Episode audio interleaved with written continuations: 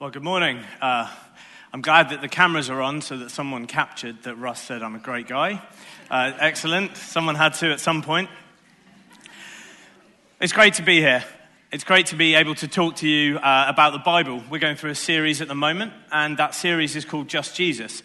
Um, and we've been looking at various topics over the last seven weeks. Things like uh, Jesus in the gospel, or um, Jesus loving us all the way through to his death, or uh, uh, our identity in Christ.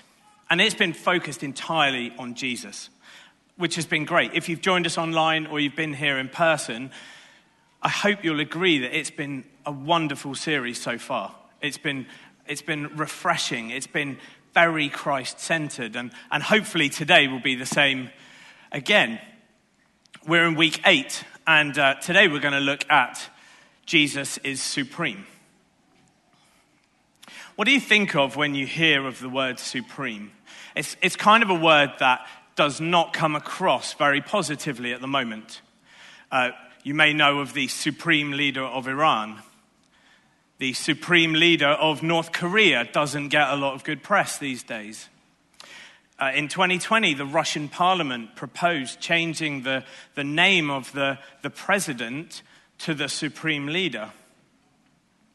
They have a tighter than necessary hold over the people who are under their authority.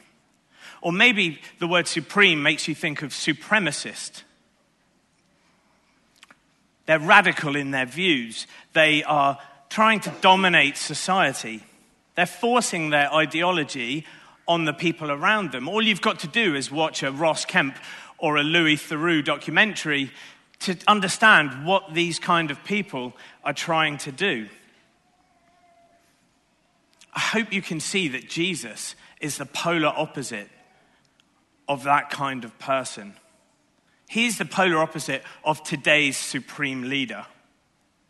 And if you're a Christian here today, then you have a relationship with Jesus, who spoke the Beatitudes on the Sermon on the Mount in Matthew chapter 5. Blessed are the poor in spirit, for they will inherit the kingdom. Blessed are those who mourn, for they will be comforted.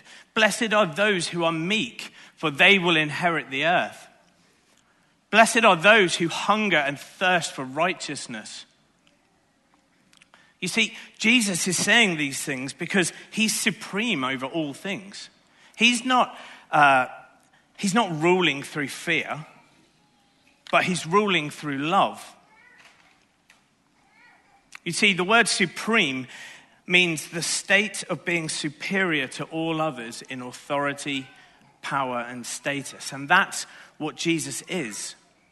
He isn't domineering, he isn't power hungry, he's ruling from a position of love. So, why is Jesus so supreme?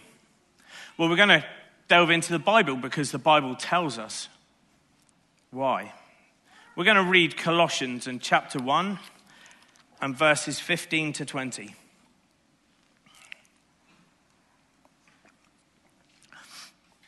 The Son is the image of the invisible God, the firstborn over all creation. For in him all things were created things in heaven and on earth, visible and invisible, whether thrones or powers or rulers or authority. All things, I've lost where I am. all things have been created through him and for him. He's before all things, and in him all things hold together. And he is the head of the body, the church. He is the beginning and the firstborn from among the dead so that in everything he might have the supremacy. For God was pleased to call, I'll keep doing it. For God was pleased to have all his fullness dwell in him, and through him to reconcile to himself all things, whether things on earth or things in heaven, by making peace through his blood shed on the cross. Wow, what a passage I'm going to put it out there that I think that they are the, the most important six consecutive verses of Scripture in the entire Bible. It's so rich and it's so Jesus centered. I don't think that there are six packaged together anywhere else in the Bible that will give us as much depth and as much insight into Jesus and Christianity as those six. Some context of this passage is that Paul is, um, is again in prison, and he's been visited by uh, another friend of his, Epaphras. And Epaphras has been setting up a church uh, in a place called Colossae. And Paul's letter is to encourage those new Christians. They've been doing generally pretty well, but they're suffering from some slightly weak doctrine, which has, been, which has come from some kind of cultural pressures. Where there's a new church in a new area, they're kind of, they're still a bit bound by the cultural pressures. Christianity at this stage is new. We've got to remember that like, we're living in a world where Christianity has been around for thousands of years. But there are no older Christians. We look to kind of older and wiser Christians at times to, to kind of steady us and, and find out where we're rooted. But they didn't have them. And some were being persuaded that Jesus isn't quite enough. They're losing their way. They're, they're just, they're losing their focus on Jesus' centrality. And at the end of uh, chapter 2 in Colossians, Paul goes on to explain what the Colossians are suffering with. They're suffering with worshipping angels, or there's certain extra rituals that they're doing. They're just losing their way. It's almost like the message of Christianity for them is too good to be true. They needed that strength of a letter from the Apostle Paul just to, to, to give them a good grounding. And it's crammed with truth. If you read this passage again later on today, you'll just, it will nourish your soul if you spend some time studying it. And today I want to look at two ways in which Jesus uh, is described by Paul. And the first is this Jesus is supreme over creation. Verse 15 and verse 18 uh, uh, describe Jesus as the firstborn. And what I want to do before we delve in is to understand what uh, firstborn actually means. It won't have passed you by that we live in a modern Western culture. This letter was written to a first century Middle Eastern culture under a Roman Empire. They're very different places to understand what firstborn means. See, in my mind, firstborn means you're born first. So I have two children. Uh, Elsie is 11, she's the eldest, and she is my firstborn. Anyone nodding? no? Okay, great, it's fine. my second child, uh, called Reuben, he's nine, and I would say that he is the second born. So firstborn, secondborn, kind of logical, makes sense to me. But around the world, there are different understandings. And so it's important that we understand actually what the intended recipients of this letter would have understood as the word firstborn. See, the biblical understanding of it would be that it's not down to the order in which you're born. And this is an important text to grasp. So the Greek for this word firstborn is prototokos. It's pretty fun to say. I'll say it again prototokos. And it means uh, like kind of priority. You, you possess the inheritance, you have the, the leadership and the authority. It's down to rank. And it's reasonably common that actually, in a society where firstborn is about hierarchy and about rank, that it wouldn't actually be the first child to be born that would be the firstborn. You see, in verse 15, Jesus has the highest rank. He is inherited and he has leadership over all creation. Jesus is Lord over the creation that we live in. And Jesus, as a member of the Trinity, is responsible for the creation of the world. John chapter 1, verses 1 to 3. In the beginning was the Word, and the Word was with God, and the Word was God. He was with God in the beginning. Through him, all things were made. Without him, nothing was made that has been made. Look around. Everything that you see in this creation has ultimately been created through Christ. That phrase, without him, nothing has been made that has been made. We can't take any credit for it. So, eh, uh, June the 29th, 2007, massive day. Apple released the first iPhone. It was absolutely revolutionary. Can you believe it? There were no keypads. Who remembers having to press seven loads of times to get the letter S? And then if you pressed it too many times, you had to delete it or go back round. Steve Jobs changed the mobile phone industry. He had touchscreens, he had smartphones. It was an absolute game changer. We're so proud of the, of the technology, technological advances that we'd made. Do you think that there were cheers in heaven?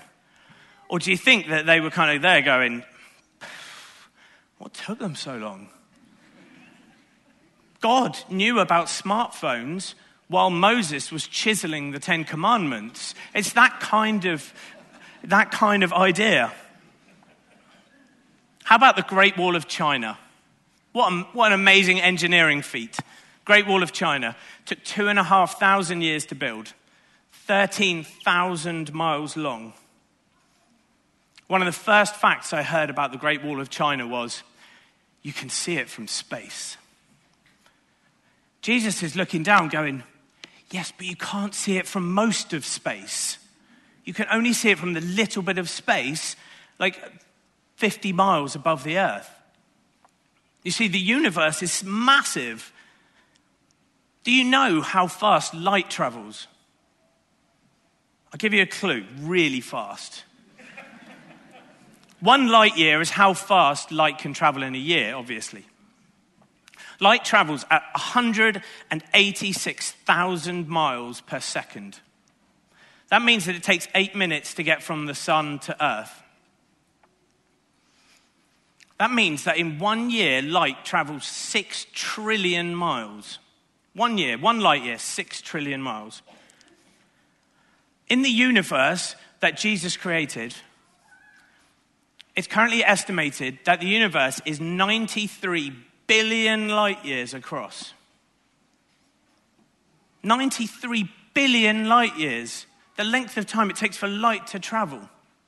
Now, I may have lost you, that's absolutely fine. But I want you to understand this the created universe is really big. It's really big. There are billions of stars and galaxies. It's beyond, beyond comprehension. We will never understand everything about it.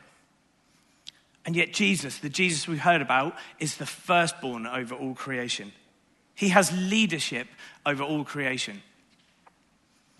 And when I hear about how big the, the, the universe is 93 billion, I can't even comprehend how long that might take for light to get from one side to the other.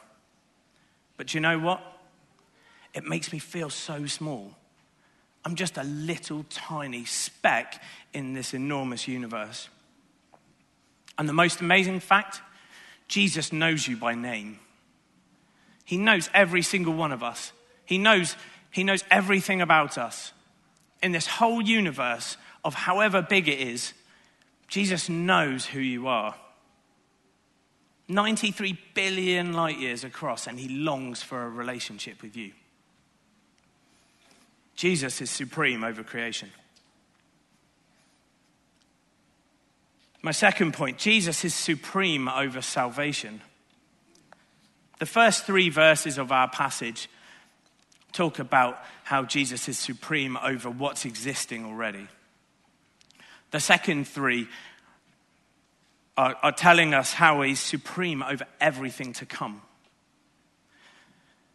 Something that we hopefully know as a church, but the Colossians wouldn't have known necessarily, is that Jesus is the head of the body which is the church. Because the church was new, it was in its infancy, it was just being established. And so maybe the Colossians needed to remember and be reminded that actually Jesus is the head of our church. Paul writes to the church in Ephesus, uh, Ephesians 3 10 to 11.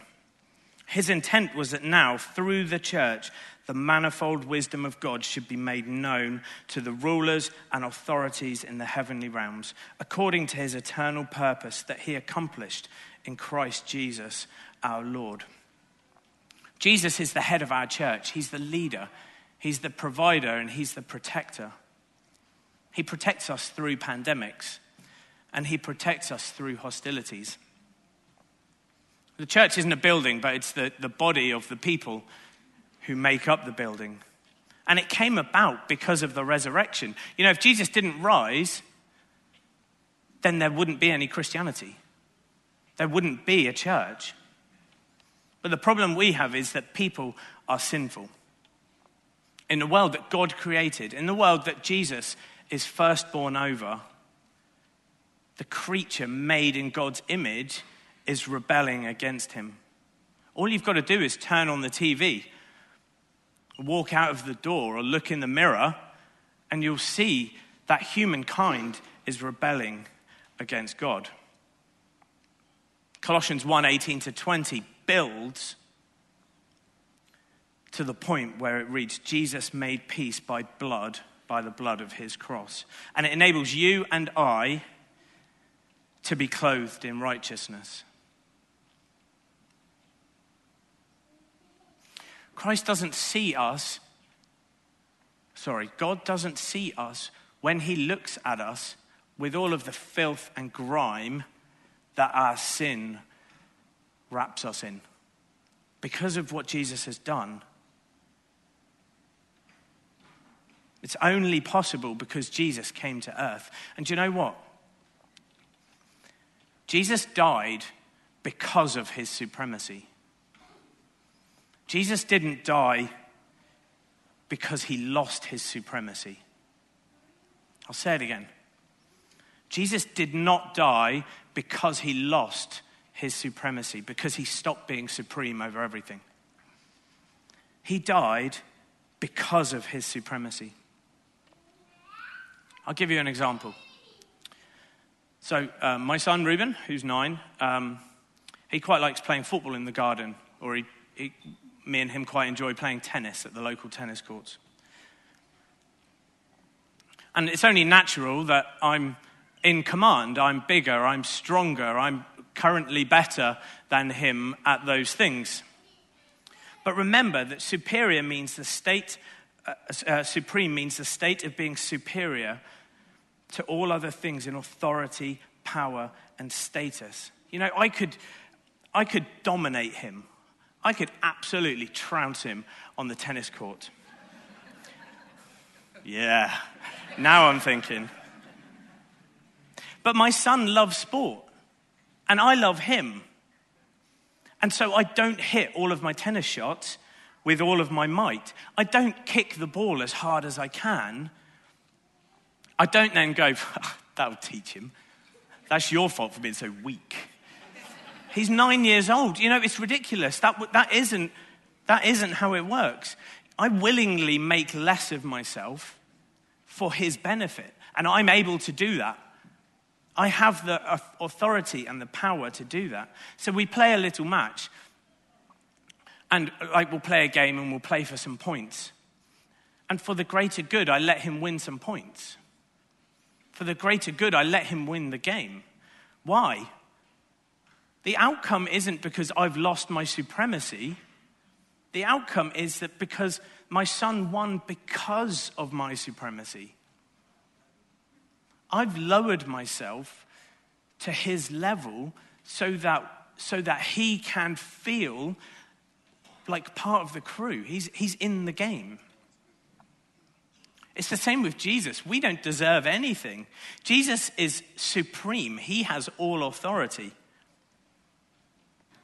We're sinners, and there's nothing that we can do to reconcile to God.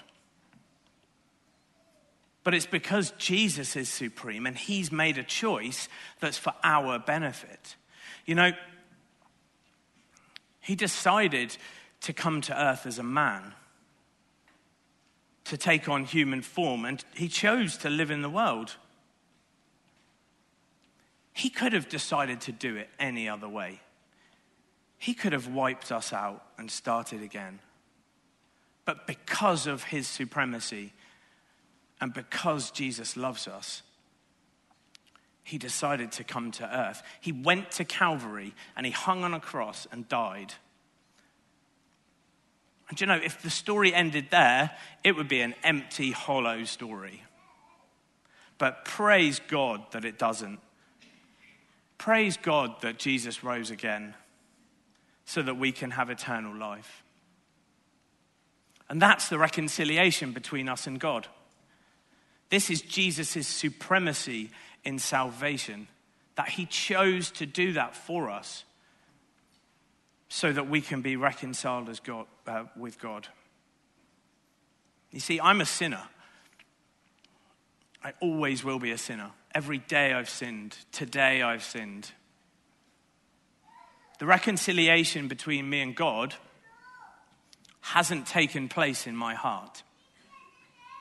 The reconciliation with God took place on a hill thousands of miles from here. It's got nothing to do with me. You know, some, a, commentator said the reconciliation between us and, and God has been done for us, not by us. If I was left to my devices, I am completely inadequate. But Jesus is completely sufficient. So we're going to go into communion now.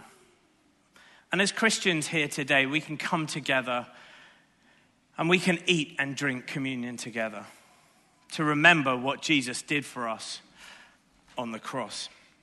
We can ask for forgiveness and thank Him for the grace that He has poured out onto us today.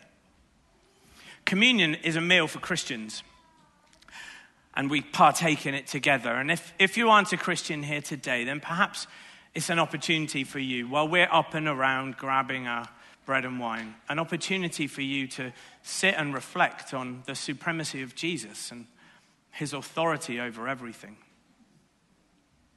But if you're a Christian, we're going to grab some bread and some non alcoholic juice.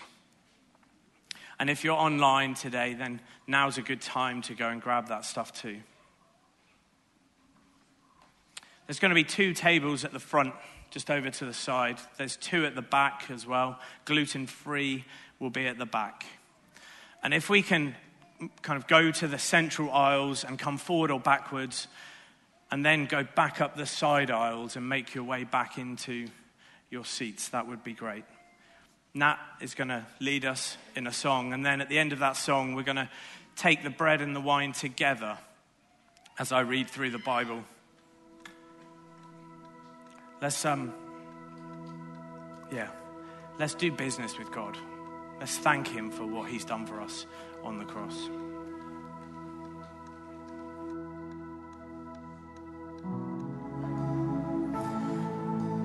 Matthew 26, verse 17, go, goes on to talk about the, the Last Supper when Jesus met with his disciples for the last time. And he said this to them while they were eating, Jesus took bread, and when he had given thanks, he broke it and gave it to his disciples, saying, Take and eat, this is my body. Then he took a cup, and when he had given thanks, he gave it to them, saying, Drink from it, all of you. This is my, this is my blood of the covenant, which is poured out for many for the righteous, for the forgiveness of sins. Jesus has told us to do this. He's told us to break bread and drink wine or fruit juice. He told us to do that so that it's a symbol of remembering what He has done for us. We live in a world where symbols are, all over the place, and we're told to remember this and remember that. Well, this is Jesus. This is remembering what He's done for us. It's nothing to do with us. And for that, I am grateful for that, I know that there's nothing I could ever have done that's enough. So let's eat the bread and drink the wine together.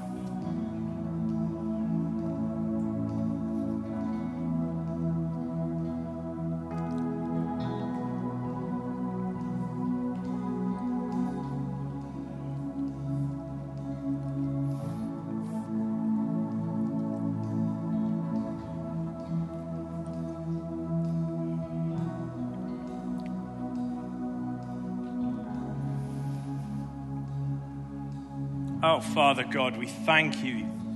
We thank you for what you've done. We thank you that you willingly came to earth, not as a rescue mission.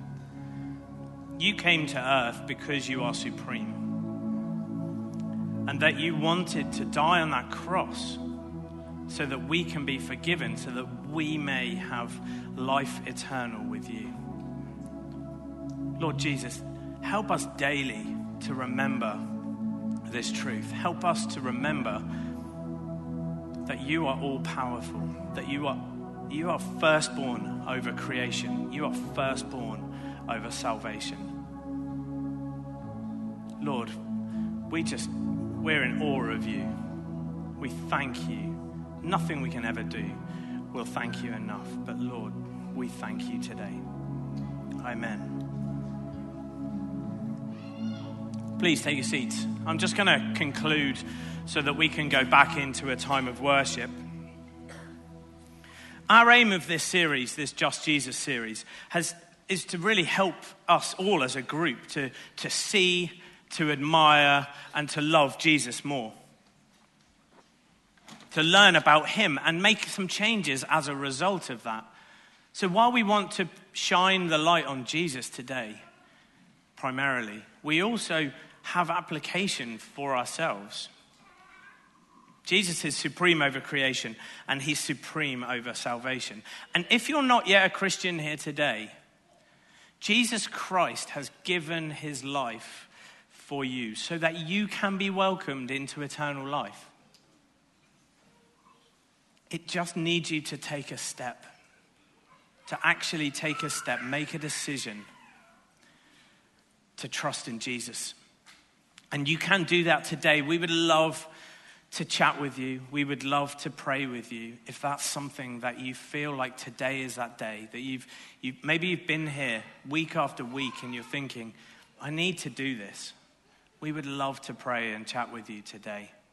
During the worship, come and see us. Come down the front here. We'd love to pray for you. But if you are a Christian here today, then there are two questions that I want to finish with. And the first is this Are you struggling to accept all that Jesus has done and that he is enough? Maybe you're like the Colossians and you've slipped into a mindset that actually I've got to do more. I've got to add stuff to my Christianity because Jesus is never going to take me for who I am. You know, Jesus has offered us grace. And that grace levels the playing field. There's no hierarchy in Christianity. Absolutely none. We're all the same. We're all sinners. None of us deserve what he did for us. But we're all offered it. Maybe you needed to be reminded of the sufficiency of Jesus today. And if that is you, then we'd love to pray with you as well during the worship, come on down. There's loads of room here. We've got the biggest auditorium in uh, goodness knows where. Just let's make use of it. Come forward. You know, come and pray. If there's loads of people, great. It's a melee. Just come and pray with us. The second question is this What are you holding on to in life that you're doing in your own strength? Maybe you're keeping Jesus at arm's length because it's just, it's too risky to get him involved. Maybe there's a health situation or a work situation, or you've got financial problems. You're just struggling and feeling hopeless about it. Maybe you're worried about kids, or you're worried about your elderly parents, or the events that are happening around the world. Maybe they're getting you down. You just can't see any light at the end of the tunnel. You know, Jesus doesn't want you to do it in your own strength. That's not what he's called us to do. I'd love it for Jesus to ease our burdens today. There are things in my life that, even driving here this morning, I was thinking, I'm going to have to face up to this today, aren't I? I can't stand here and talk about it and not do my own business with God.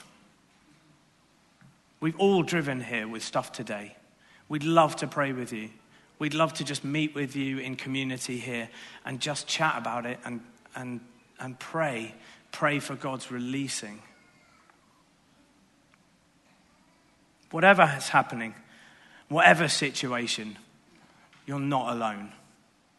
Let's worship Jesus together now. And let's come and let's meet and let's pray and let's just deal, deal with stuff.